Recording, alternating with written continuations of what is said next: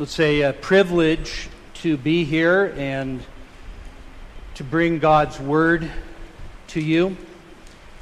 And I would just like to say that some of you might remember that in 2016 I was diagnosed with a, with a large brain tumor. And uh, I was prayed for by many saints here in Zambia. In fact, I remember my dear friend, Brother Mark Chanski, was teaching a class, and I don't remember if it was LMC or CMC, and he texted me about a week after the surgery, and he said, Brother, you were lifted up in prayer all day long. And I cannot tell you how wonderful it is to know that the family of God is all throughout the world. And I have brothers and sisters all throughout the world. And thank you for remembering me. I, I obviously uh, recovered by God's grace. Of course, you might want to wait until after the sermon to determine whether I fully recovered. But it is, it is a pleasure to be with you. So if you'll take your Bibles, please, and turn to the book of Habakkuk. Now, if you, if you don't know where Habakkuk is, go ahead and turn to Habakkuk and you'll read the same thing. Habakkuk chapter 3. Famous passage. Starting at verse 17, this is the word of the Lord. Though the fig tree should not blossom, nor fruit be on the vines, the produce of the olive fail, and the fields yield no food, the flock be cut off from the fold, and there be no herd in the stalls. Yet I will rejoice in the Lord, in Yahweh. I will take joy in the God of my salvation. God the Lord is my strength. He makes my feet like deer's. He makes me tread on my high places to the choir master with stringed instruments. Well, let's ask our Father for help. Father, we come to you, and this is your word. It's your word to us. And Father, we acknowledge gladly that apart from you, we can do nothing. Apart from your Spirit, we can do nothing. And so we pray, Father, for the help of your grace and your Spirit this afternoon. We pray, Father, that your grace would overcome the weariness of mind and body.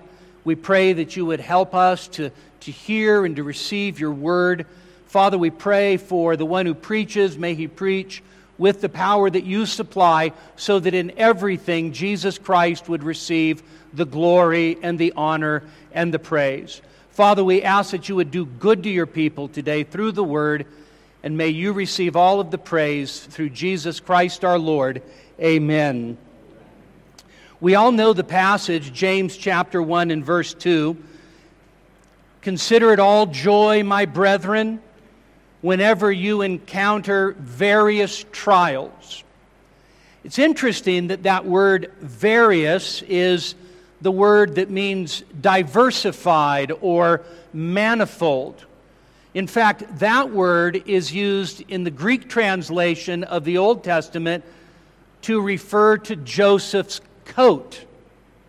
And so there's a sense in which the diversified trials of life, if you will, the multicolored trials of life, are always upon us.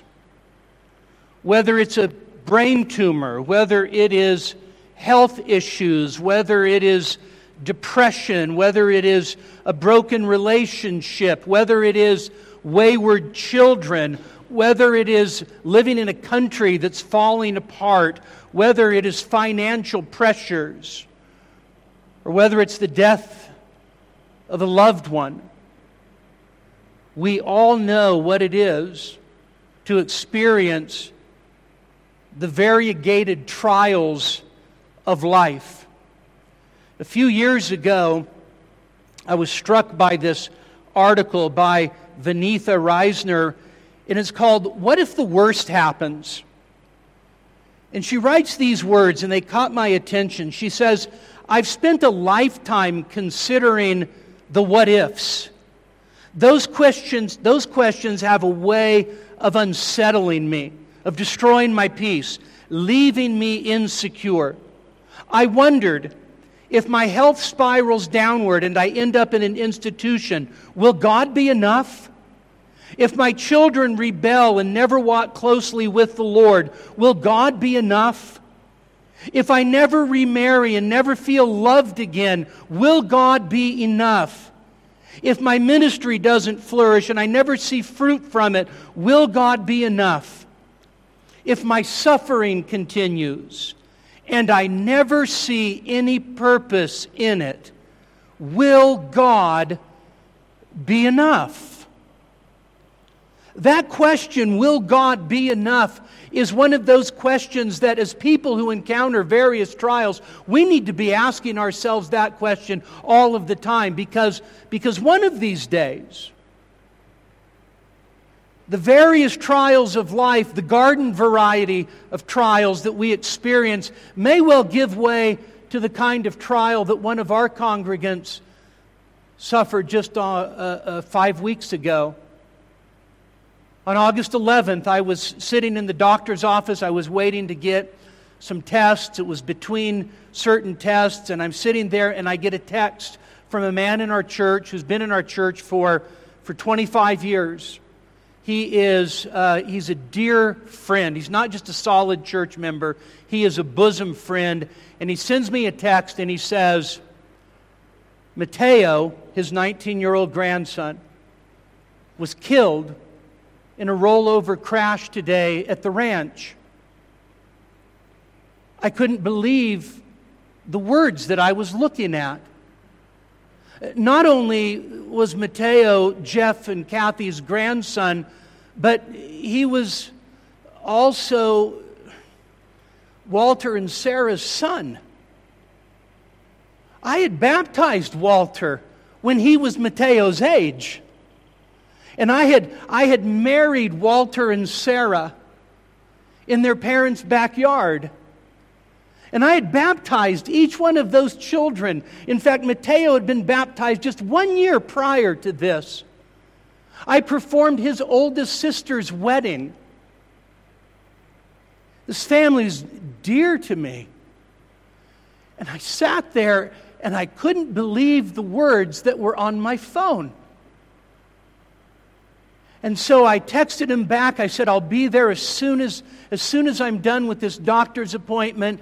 And I absolutely dreaded calling my wife to tell her Mateo was gone. Absolutely dreaded calling my daughter, who babysat Teo for most of his childhood, and tell her he was gone. And as I made those calls, the words could barely come out of my mouth. And as they did, they were broken with sobs and tears. And then on the other side, nothing but the heartbreaking sound of my own wife and daughter. I got to Walter's house, and I will tell you, I've never heard or seen grief like this. I walked into the door, and Walter, who's quite a bit taller than me, just collapsed into my arms. I could hear Sarah in the back room wailing with her mother.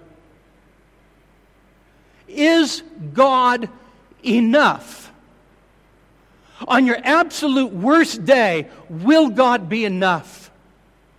When you hear the worst news of your life, will God be enough? And I want to ask us this afternoon not only is He going to be enough, but I want to ask us in the midst of, of broken hearts, in the midst of, of trials and pain and affliction, if God is enough, what does that sound like among God's people? I'm going to argue that Habakkuk chapter 3 tells us that that kind of faith sounds like something. And so, as we turn to this text, just a few reminders about this passage. If you want to learn more about Habakkuk this week, then come to the class, I suppose. But Habakkuk was written during a time of national upheaval. There was corruption and injustice, and the nation was facing the impending invasion and really doom uh, from the Babylonians. You could say that from Habakkuk's perspective, that it wasn't quite dark yet, but it was getting there. In fact, Habakkuk chapter 3 and verse 16 sort of captures the, the, the awfulness of the moment Habakkuk says in 3:16, "I hear and my body trembles. My lips quiver at the sound. Rottenness enters my bones. My legs tremble beneath me. Yet I will quietly wait for the day of trouble to come upon people who invade us." Habakkuk was so shaken by what was about to come. He was overwhelmed in fact, the description that he gives of himself is, is that as the weight of that news of the impending doom of his people as it came, he convulsed, he, he reeled with fear. The great what if was about to happen. And the shadows were falling, and they were falling fast, and it was about to become very, very dark. The impending pain, however, doesn't blind Habakkuk, and the darkness doesn't destroy his faith. That's what I want us to see this afternoon from this text is, is when the what if happens, when the worst happens, when the worst day of your life happens, you will see God is enough.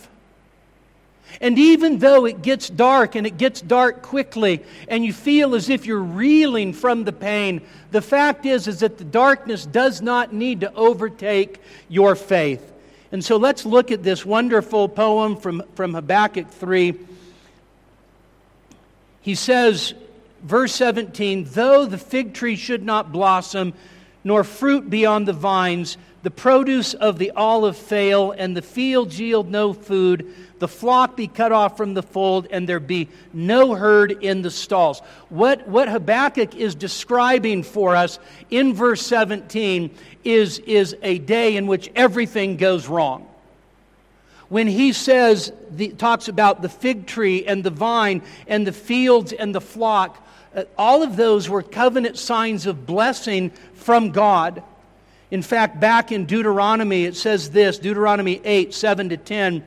It says, For the Lord your God is bringing you into a good land, a land of brooks, of water, of fountains and springs flowing waters out in the valleys and the hills, a land of wheat and barley, of vines and fig trees and pomegranates, a land of olive trees and honey, a land in which you will eat bread without scarcity, in which you will lack nothing, a land whose stones are iron and whose hills you can dig copper, and you shall eat and be full, and you shall bless the Lord your God for the good land he has given you.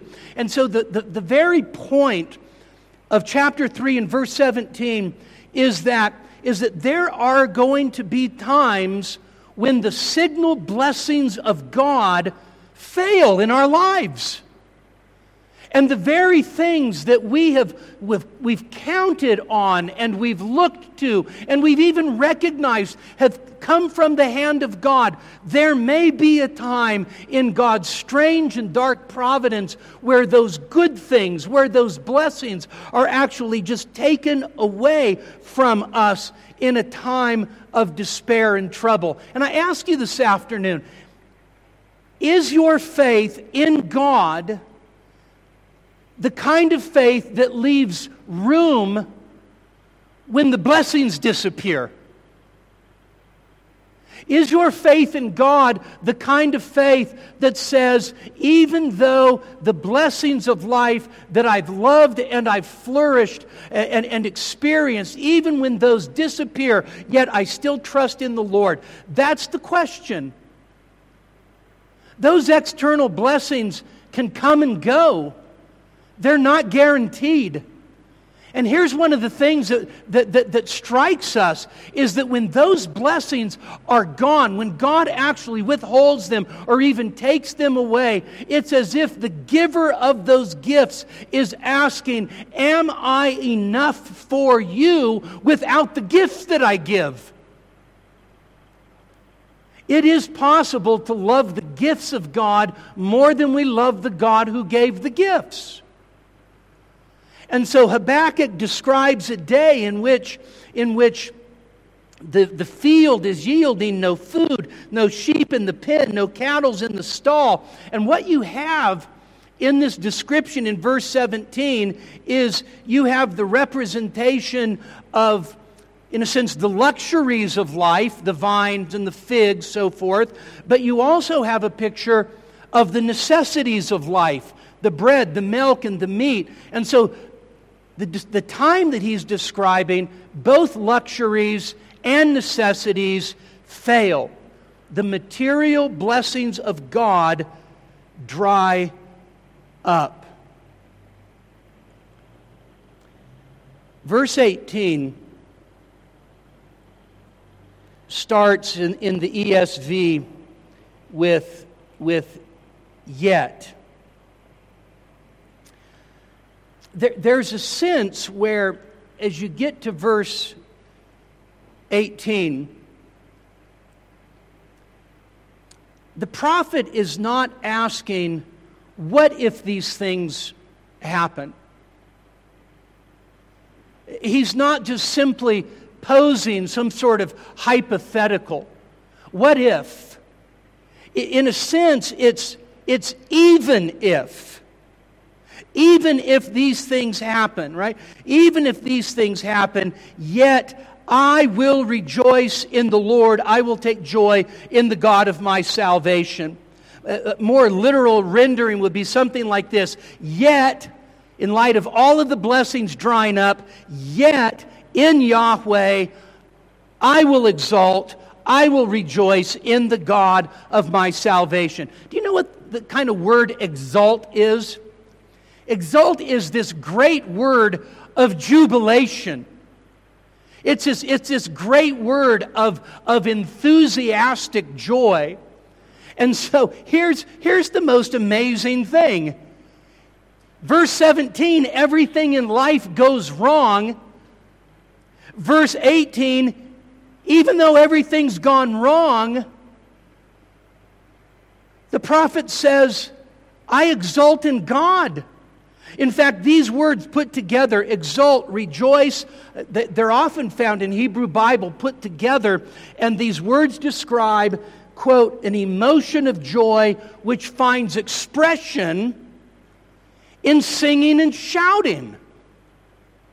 And so here is the worst day of his life. Here is that, that, that great what if that has now happened.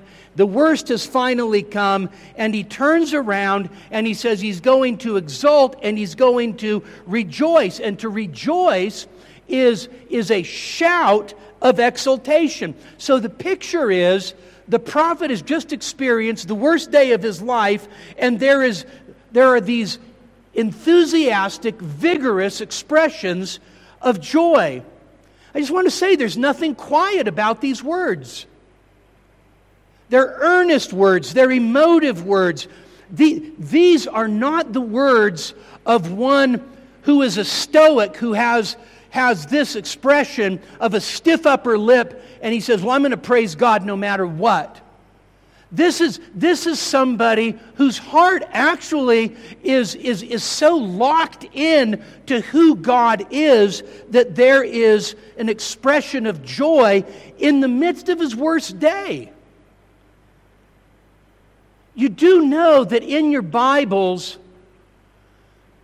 joy is not inconsistent with suffering and sorrow. In fact, we could look at, at a number of passages in both the Old and the New Testaments, and, and there are times where, where we even rejoice in our suffering. Think of the apostles in, in Acts chapter 4. They were beaten for the sake of the name, and then they were released, and they went forth rejoicing that they'd been counted worthy to suffer for the name. There are other passages that simply teach us that we can be, in the words of Paul, sorrowful, yet always rejoicing. Now, it's not always wise to use James 1 2 with some, the first verse you share with somebody who's just had the worst day of their life, but I would just remind us consider it all joy. My brethren, whenever you encounter various trials, knowing that the testing of your faith produces endurance. And so here's the prophet and he says, even though the, the luxuries of life fail, even though the necessities of life fail, yet I'm going to rejoice in Yahweh, the God of my salvation. Now, you know that in your, in your English Bible, when it says Lord, and it's in caps, capital L, capital O, capital R, capital D, this is God's divine covenant name. And so it, it's no accident that Habakkuk is saying, I'm going to rejoice in my covenant Lord. I'm going to rejoice in the God who has bound himself to me in his covenant love. I'm going to rejoice in the God whom I know is always faithful. So, is it, is it always easy to see the faithfulness of God? And the answer is no, it's not always easy.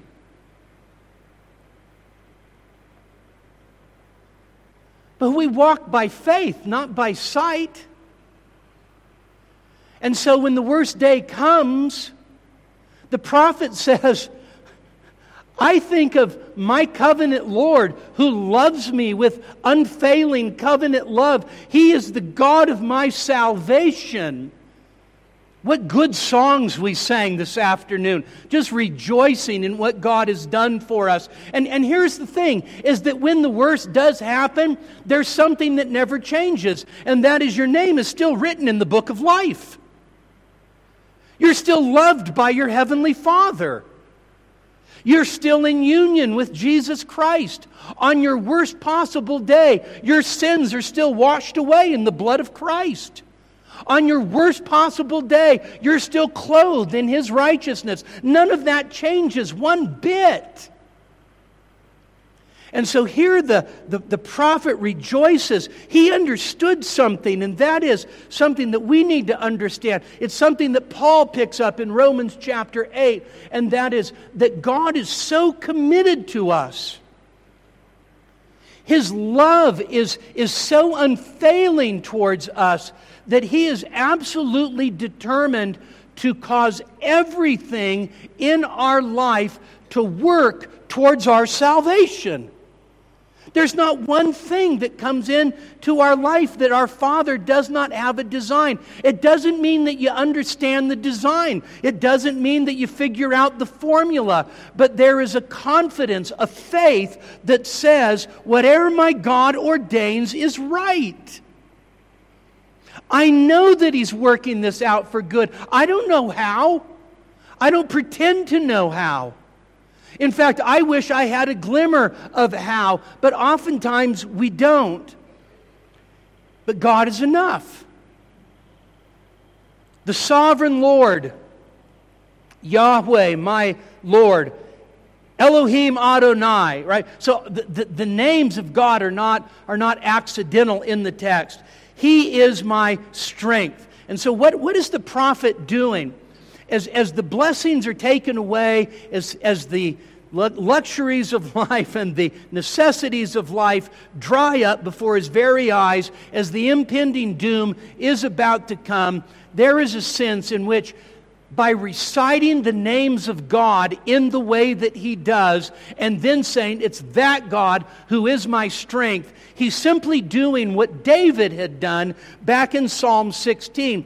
David says, I continually set the Lord before me. That is, I, Psalm 16, 8. I put him before my mind's eye. I set him before, before my heart and my mind in such a way that all that he is for me is the object of my faith and my confidence in him.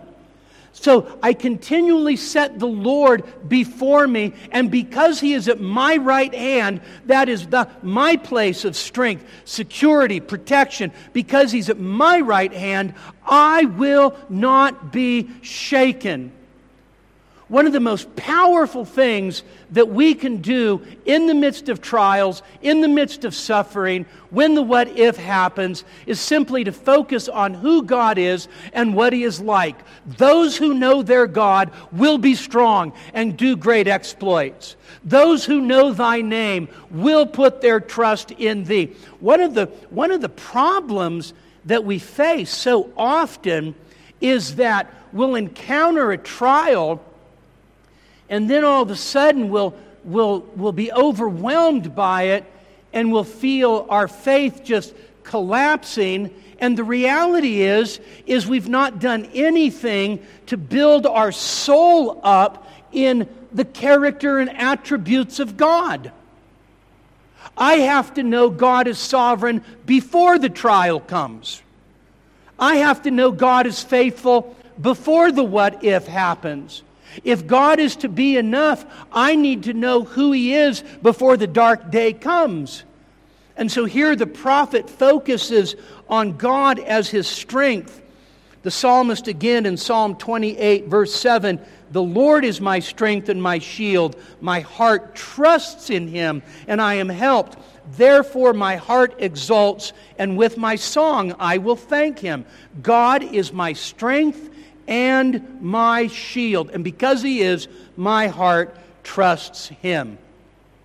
One of my favorite passages, Psalm 23, Psalm of Asaph. And when he gets to verses 25 and 26, he says, he says this. So you remember Psalm 73. He's agonized over why do the wicked prosper and the righteous suffer. Okay. He gets to the end of that psalm and he says these words whom have I in heaven but you? And besides you, I desire nothing on earth. And though my heart and my strength may fail, God is the strength of my heart and my inheritance forever. The nearness of my God is my good. The prophet then says something that might seem strange to, to some people. To us Nevadans, it seems quite natural. He's made my feet like hinds' feet, He's made me walk in high places. So, where we live, we have, whether you know this or not, Nevada has more mountain ranges. Thank you, brother. Nevada has more mountain ranges than any other state in the Union. So we think of it just as dry desert. It's a very mountainous state, and we have a lot of deer. And the deer that we have, I know this is probably really exciting to all of you. It's exciting to me because deer season is next month. We have mule deer, and mule deer are big deer. Okay? They're not like the little scrawny deer that they have over in California on the coast. These are big deer. These are, these are big bucks. And there have been times where we've been driving around this area called Lake Topaz. It's windy road, lake on the left, mountain on the right. And there'll be times where you're driving and you will see a deer coming down that mountain almost at full speed. And they're really something else to watch. And then, instead of running in front of the car and, and leaving this world before its time, it stops on a dime and turns around and goes up the hill with as much agility as it had coming down the hill. They're really remarkable creatures. And when the prophet says, He makes my feet like hinds' feet, He makes me walk on high places, New English translation says, He gives me the agility of a deer. He enables me to negotiate the rugged terrain. New Living Translation, He makes me as sure footed as a deer, able to tread upon the heights. And so, when God is our joy and God is our strength, He enables us by His grace to navigate through those trials. He gives us His grace and a spiritual agility and a sure footedness so that we do not fall. And so, when God is our strength and God is our joy and we rely on Him, He lifts us up in, in His proper time, He lifts us up in His due time. Now, I want to ask a question. What does this rejoicing in God in the midst of trials look like? Now, you might think, well, you've, you've finished the text, but I haven't. There's, there's one part left. Do you see it? You might skip over it when you're reading. Notice it says this to the choir master with stringed instruments. I remember the first time that I actually paid attention to the postscript. So the postscript is part of the inspired text, all right? It's in the Hebrew text. That's how the text actually ends. And what occurred to me was that that postscript was instructional, right? Because what the prophet is doing is after giving this beautiful, powerful, God exalting, faith building poem, he now gives instruction for using it in worship. In other words, what he has just said is now supposed to be sung. Do you see it there? Do you see the significance of the postscript? Do you see the significance after this beautiful poem of saying, for the choir master on stringed instruments? In other words, people of God, darkness is coming, the day of sadness is coming, the great what if is about to happen, and God is enough. And so here's what you're going to do because God is enough you're going to sing. You're going to actually sing. Martin Luther gave his testimony about music like this. He says, Music is a fair and lovely gift of God, which has often awakened and moved me to the joy of preaching. Music drives away the devil and makes people happy. Next, after theology, I give to music the highest place and greater honor. I would not change what little I know of music for something great. Experience proves that next to the Word of God, only music deserves to be extolled as the mistress and governess of the feelings of the human heart. We know that to the devils, music is distasteful and insufferable. If Luther's right, and I think he is, the way that you guys sing God's praise, the devil flees. My heart, listen to Luther, he says, My heart bubbles up and overflows in response to music, which has so often refreshed me and delivered me from my dire plagues.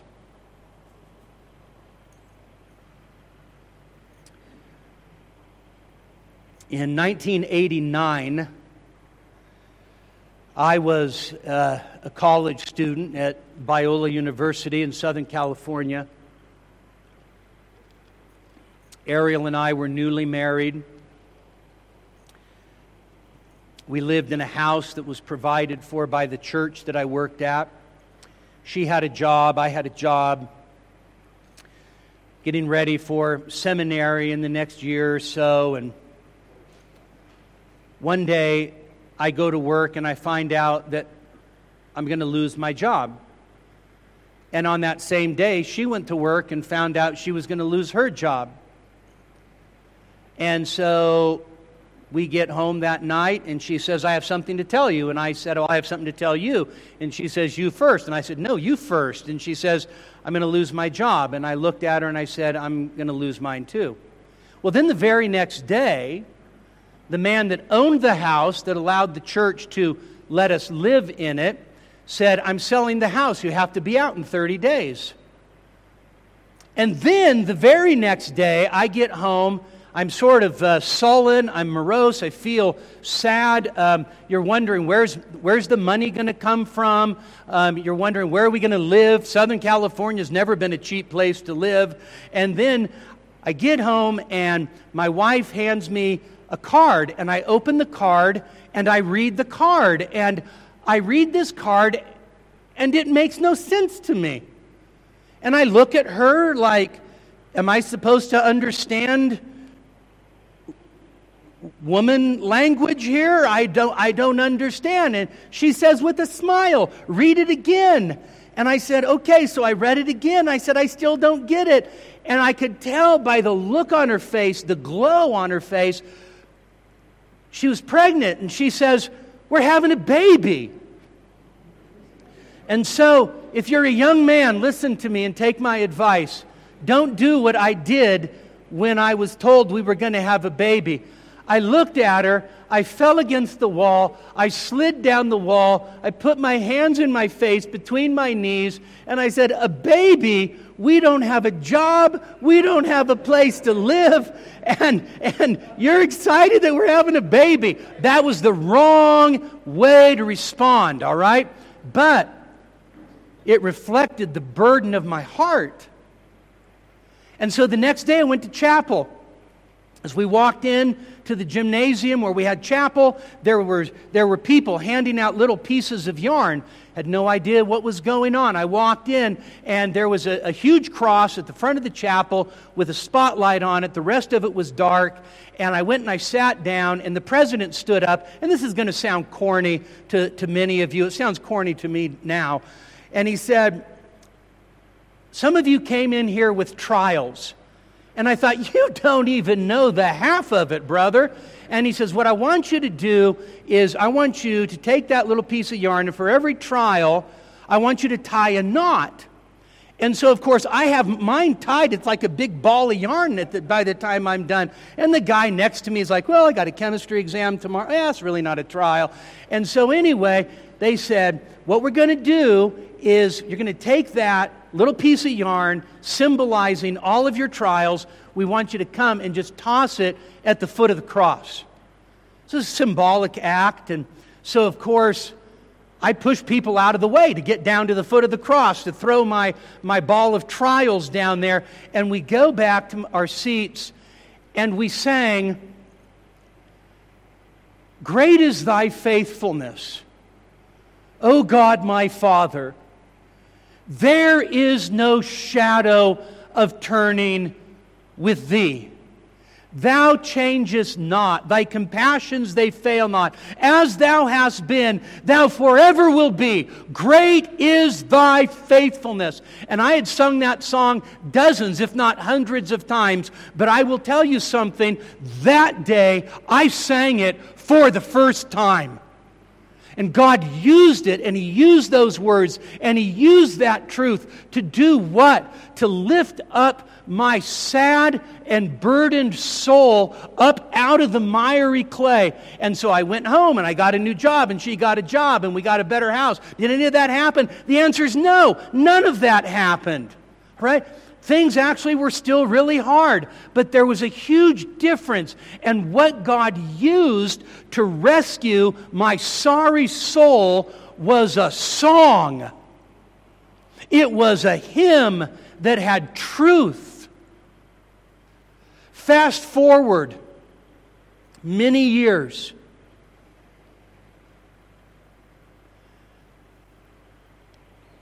I have a big brain tumor about the size of a walnut, growing into my optic nerve, can't see, barely can see out of my left eye. It's wrapped around my carotid arteries, and the the doctor in, in, in Reno, Nevada, looks at the MRI and he says, I can't do the surgery. It's too complicated. You have this tumor wrapped around your carotid arteries.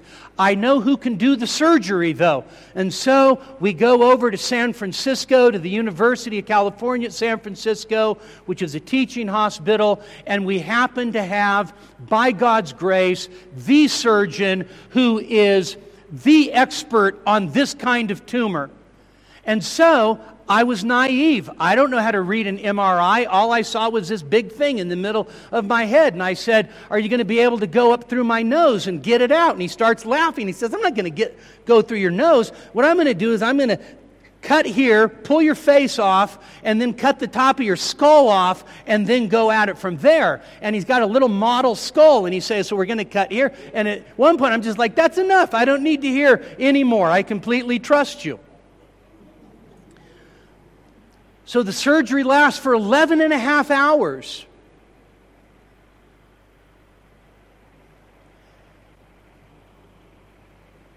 And through that night, I'd wake up every hour on the hour. And I was nauseous, and my head hurt, and without any effort what was going through my mind. Be still, my soul. The Lord is on your side. Bear patiently the cross of grief or pain. Leave to thy God to order and provide. In every change, he faithful will remain. And the next morning, my heart stopped. God spared my life. He spared my life twice, two days in a row. I actually knew something was wrong. I had to lay flat, perfectly flat, and the, the nurse came in and elevated me just a little bit. And as she did, my heart rate was dropping very, very quickly. This little nurse, never saw her before, never saw her after. She makes eye contact with me. She starts yelling, and all of a sudden there was ordered chaos in my room, and um, they start doing chest compressions, which I'm awake for. And there are these thoughts that are going through my mind. Some of them were crazy, surreal thoughts. But there was one that kept coming back to me again and again Lord, my life is in your hands. Jesus is my Redeemer. My life is in your hands. And my wife had come, and this was, of course, during shift change, and so she, she knew something was wrong. They wouldn't let her in. Finally, they had, um, since it's a teaching hospital, they have the, uh, the interns, right? So they're the ones that take bedside manner class last. And she comes, he comes up to my wife and he says, Well, we got him back. And she says, Well, where did you take him? He says, No, he, he coded, but we got him back. She says, He coded? What, is, what do you mean? Well, his heart stopped. She goes, Can I see him? So she comes in, and, and I remember I wake up, and she's holding my hand, and she's got tears welled up in her eyes. And I look at her, and I said, you see what's ha- what happens when you're late? You miss all the excitement. At which she sternly told me that I was not nearly as funny as I thought. And I said, I've seen the goodness of the Lord in the land of the living. Recovery was rough. There were days where my heart rate was dropping 45, 43, 42. There were times where I was afraid that if I went to sleep, I wouldn't wake up. And it was the songs of Zion. It was songs that gave truth, that strengthened my soul.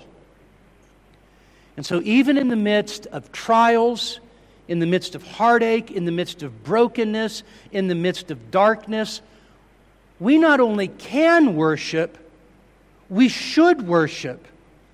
We can exalt Christ in our trials by trusting Him and clinging to Him. And our exaltation of Christ should burst forth in song. God's people have always been a singing people, the people who exalt Christ in our songs. I will tell you, for the last number of weeks, I've had that family that I told you about at the beginning sitting right behind me in worship. And I can't tell you what it means to me to hear them through tears sing, I will wait for you. I will wait for you. On your word, I will rely. I will wait for you, surely wait for you, till my soul is satisfied. And when I hear their voices cracking and breaking as they sing, I will wait for you, I will wait for you through the storm and through the night. I know that there is something that's happening as they are clinging to their Savior by faith singing out the words of praise and trust in God. And so, brothers and sisters, what if the worst happens? God will be enough. What if the worst happens? Exalt, sing, rejoice in the God of your salvation. And you will find that when He puts that song in your heart, it strengthens faith and does good to your soul. Let's pray.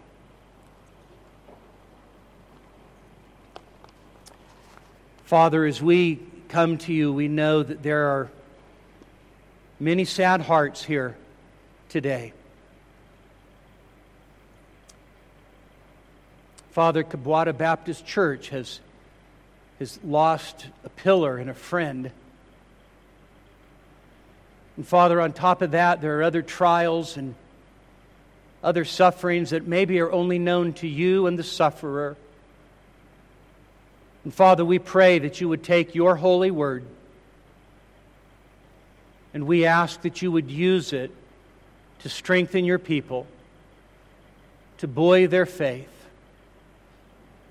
and to cause them, Lord, to exult in you, their covenant keeping God. Father, we ask that through the storm and through the night, Jesus Christ would be praised. Amen.